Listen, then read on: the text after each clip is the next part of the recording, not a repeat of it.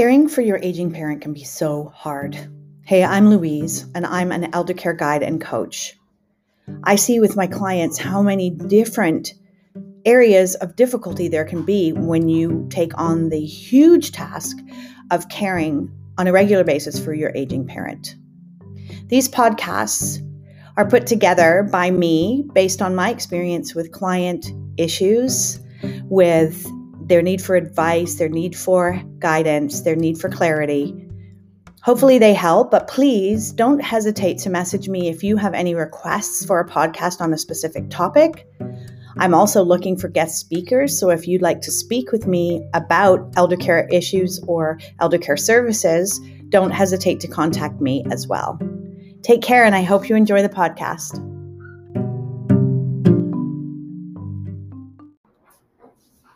Hey everyone, I hope you're all okay. This podcast is going to have some stories about my mother.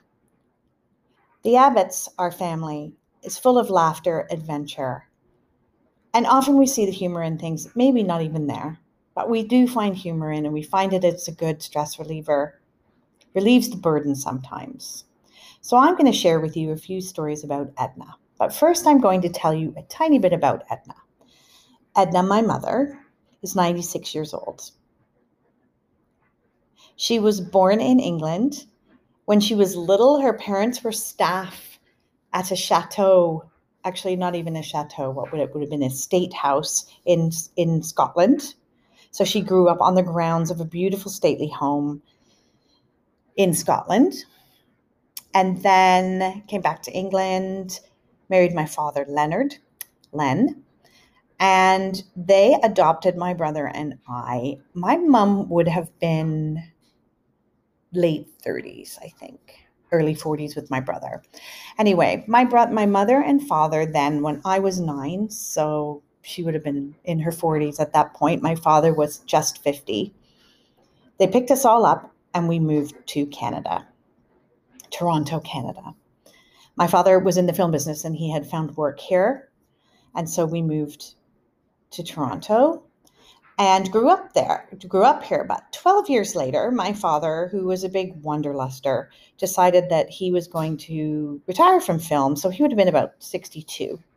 And he picked my mom up, and off they went to San Diego, California, and opened up a British pub called the Princess of Wales. I have hours of stories about the Princess of Wales alone and their shenanigans but I will hold back with those stories until a later date. I also have many stories about my dear father as he aged, which I will also share with you. But today is Edna's day. I'm going to share you a few stories. They make us laugh. I forgive me if you find them offensive. I hope you don't.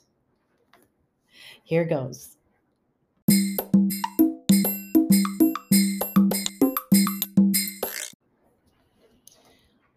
Edna was living at home after my father died.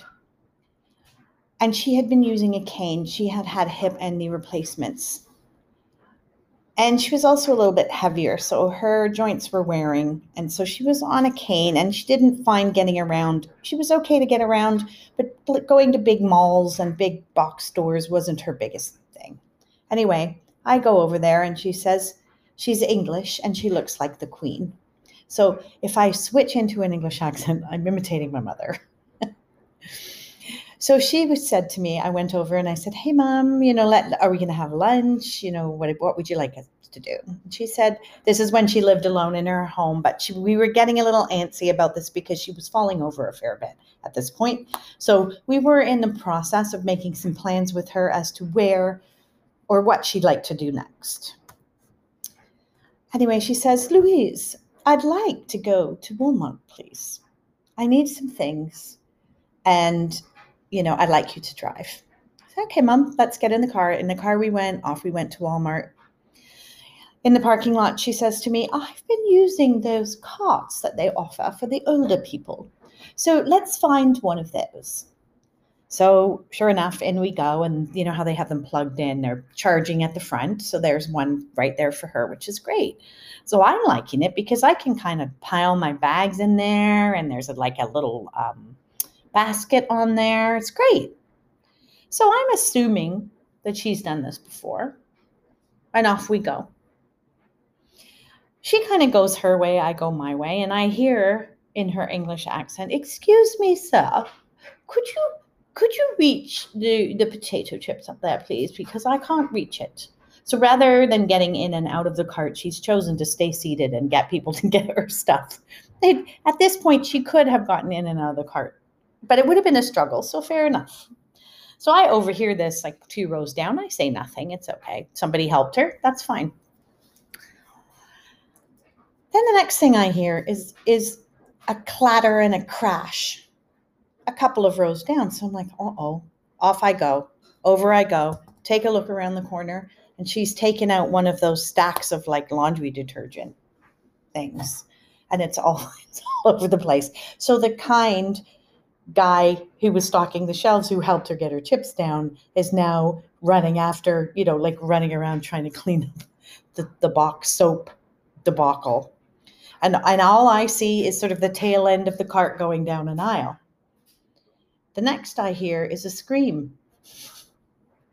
So I start to walk a little faster and actually start breaking into a run. And as I come around the corner, there's a mother clutching her little boy to her as I see the tail end of my mother's cart go back around the aisle corner. Now I'm trying to find her because I realize now she's just driving recklessly and she probably almost ran over that little boy.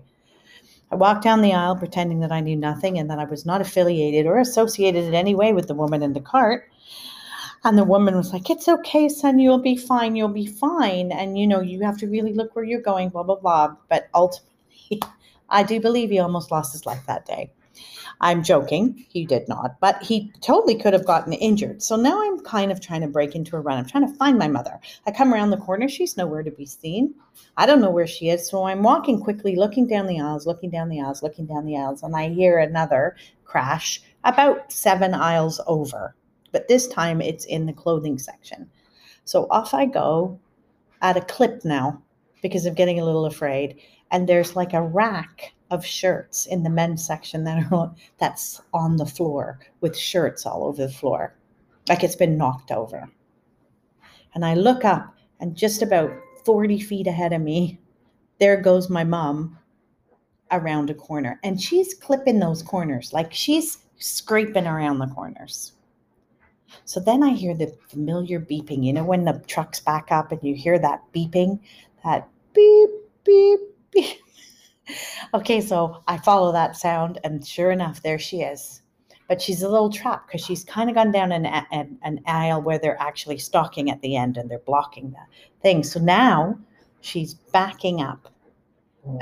and we're in the paper section.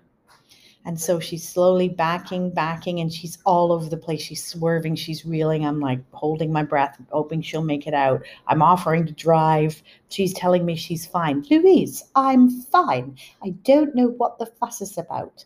Why is everybody making such a fuss about this? I'm fine. I'm fine. I've driven all my life. I know what I'm doing. Beep, beep, beep, continues, continues. She backs up. That same little boy is right behind her. I have to grab him out of the way. She's just about to hit him yet again. And that is when I decided that we were probably done our shopping and we should probably go before somebody decides to approach me and yell at me and or sue us for reckless driving. She never was able to ever, I never let her drive one of those again. It was just too reckless. And I will say, and I did say this to the Walmart customer service, they need to have a little like test because anyone can use those. And seriously, they can be quite dangerous.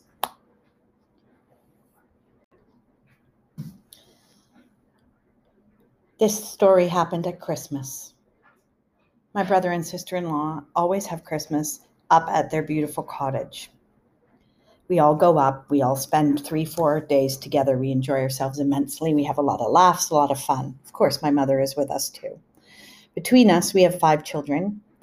And so there's the four adults, my mom, five adults, including my mom, and then there's five children. So it's a it's a full house and a couple of dogs. So Christmases have always been there's stories at every Christmas, but this particular Christmas, we're all having a nice time and we're sitting around and we're having some lovely wine and some laughs and some appetizers and enjoying ourselves. And then we have a beautiful dinner. And then I'm tired. So I decide I'm going to go to bed. And most people do, but my mom and my partner Philip decided to stay up. They hadn't finished their wine. They were just going to finish their wine, have a little chat, and continue on. So I'm sleeping in the loft. So I'm kind of open to the downstairs and I can hear everything that's going on down there. And so I hear, I hear, oh, oh, oh, Philip's Philip saying, "Oh, oh, Edna, oh, Edna," and she's, I hear, "I'm going, I'm going down, I'm going down, oh, I'm going, I'm, I'm, I'm going down," and then I hear them, I hear a big bump, and then I hear them laughing hysterically, like La- my partner Philip's laughing so hard. I can tell there are tears in his eyes. And my mother, too, is laughing so hard. And I hear Philip going, Okay, now I've got you. I've got you. Like, now, like, bend your knee this way. And here, I'm going to get you under the arm. And we're going to do this and we're going to do that. And I'm going to try to get you. And they're laughing so hard. And this literally goes on for 10 minutes. I don't come downstairs because I figure they have it under control or they'd be yelling for help and everything seems okay. So it's all good. And the next morning, we get the story.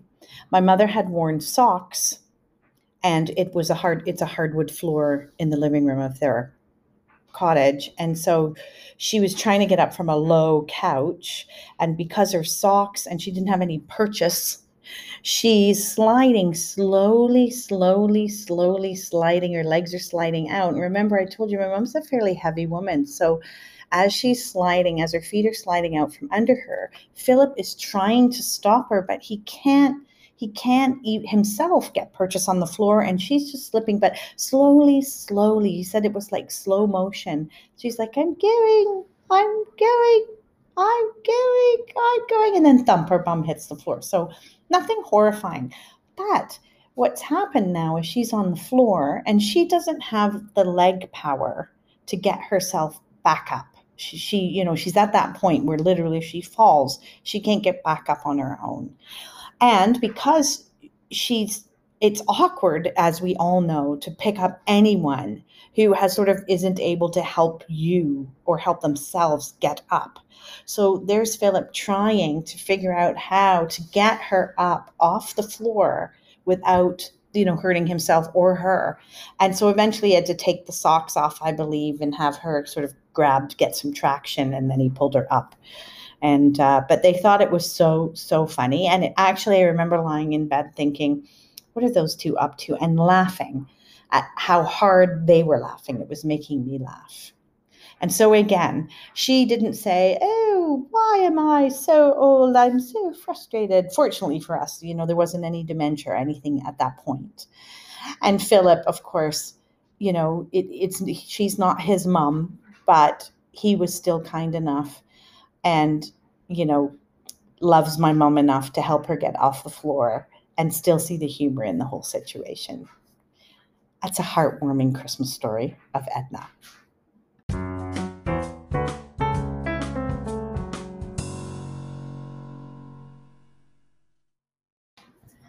So the next story about Edna takes place in a mall near her house in a big box restaurant that will remain nameless, a chain restaurant.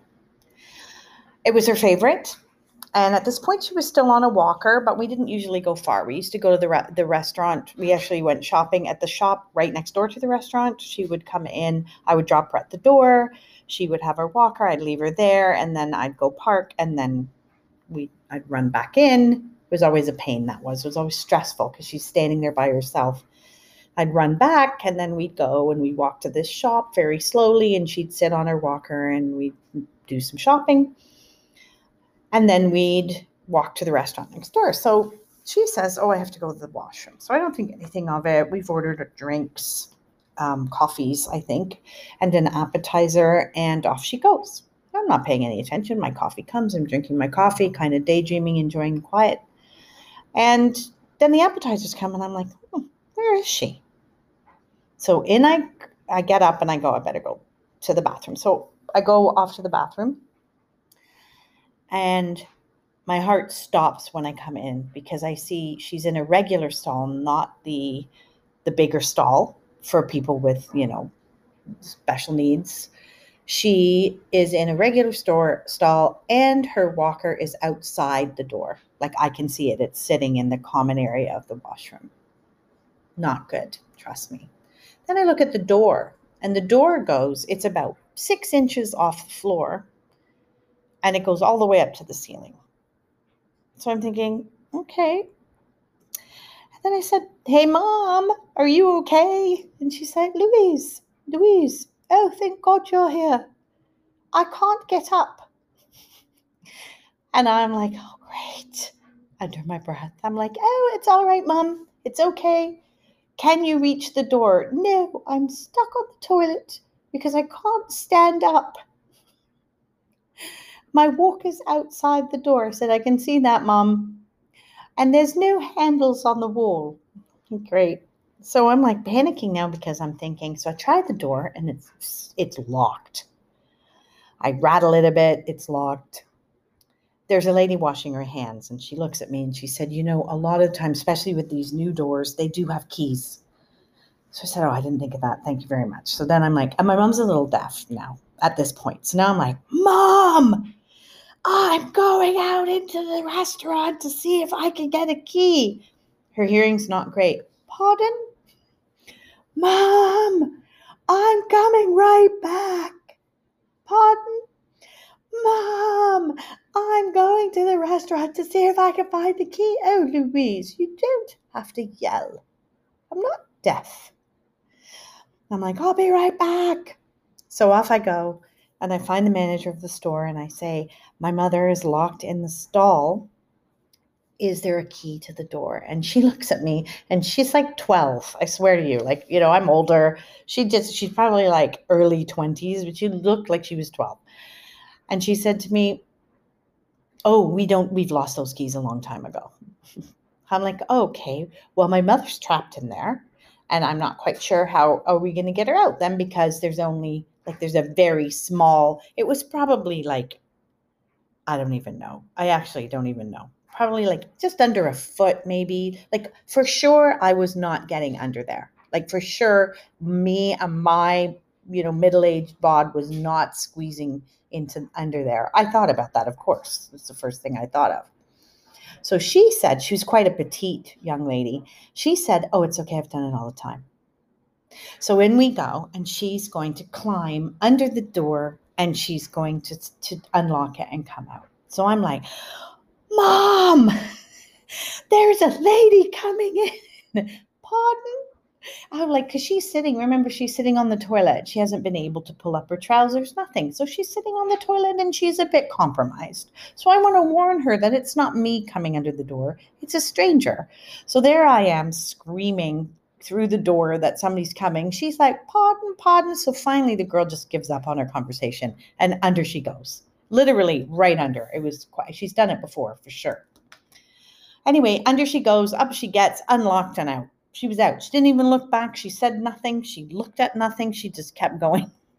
I was like, thank you. As she left, mom's like, oh, hello. Oh, what are you doing? Oh, do I know you? And then she unlocked and went. So then I, you know, get my mom up off the toilet. We get her pants up. Everything's good. Out we go for the appetizers, and and it was it was actually very very funny but at the time that particular one was not. I was a little stressed out. I was very concerned we weren't going to get her out and we are going to have to call the fire department or something until that tiny teeny little manager came in and helped us out. So i'm grateful to them. They handled it very well very very civilly. I'm sure it happens a lot. And uh, my mom doesn't like to speak of it. Now she doesn't remember it but um, it was an event. Now, when I when I of course when I came home to tell Philip the story, he could see the humor in it, and then of course I could see it much more because it was a bit ridiculous the whole situation.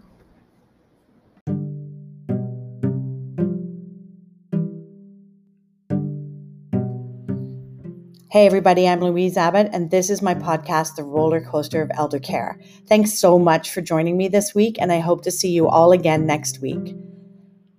Please message me if you have any ideas or requests for topics for me in the upcoming months. I appreciate your suggestions and I will do my absolute best to integrate them into my topics. Take care and have a wonderful day, everybody.